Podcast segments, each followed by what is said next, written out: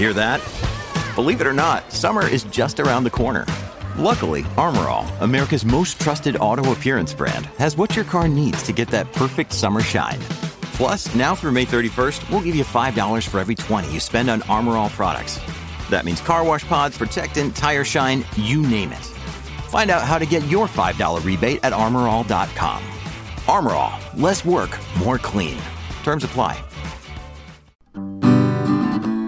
Good day and welcome to Michigan News from MLive. This is Jens Carlson with your headlines for Thursday, April 25th, 2019. Today, the Flint water crisis flows along five years later. We recap the Vice President's visit, and Draft Day is the ultimate day of hope for all Detroit Lions fans.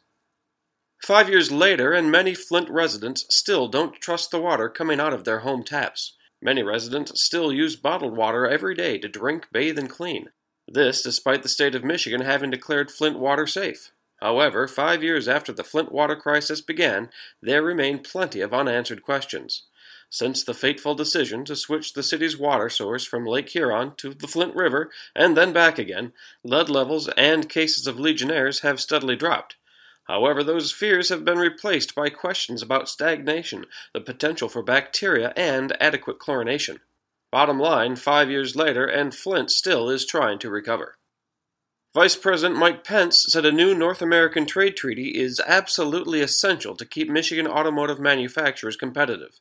Pence visited Michigan yesterday as part of an effort to convince Congress to ratify the United States Mexico Canada Agreement. Pence said that the USMCA would level the playing field for American workers and manufacturers and bring billions of dollars in new investment. The VP made several stops in southeast Michigan, fundraising for the president's reelection campaign and addressing auto industry stakeholders at a public event in Taylor.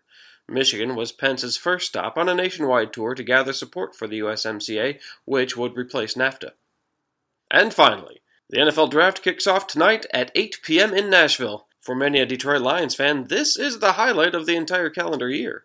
For a franchise that has never reached the Super Bowl, this is basically our Super Bowl. Last year's disappointments are behind us, and the hopes of a better future lay ahead. And it all starts with the potential selection of the next gridiron savior. The Detroit Lions are sitting on the number 8 pick overall. Let's hope they make it a good one. No matter, we'll have live coverage beginning this afternoon through Saturday of all seven rounds of the NFL Draft. For more on these stories and other headlines from across the state, head on over to mlive.com. A special shout out today goes to the fine folks in Allen Park, especially those dudes in the Lions War Room. Good luck out there, thanks for listening, and have a great day.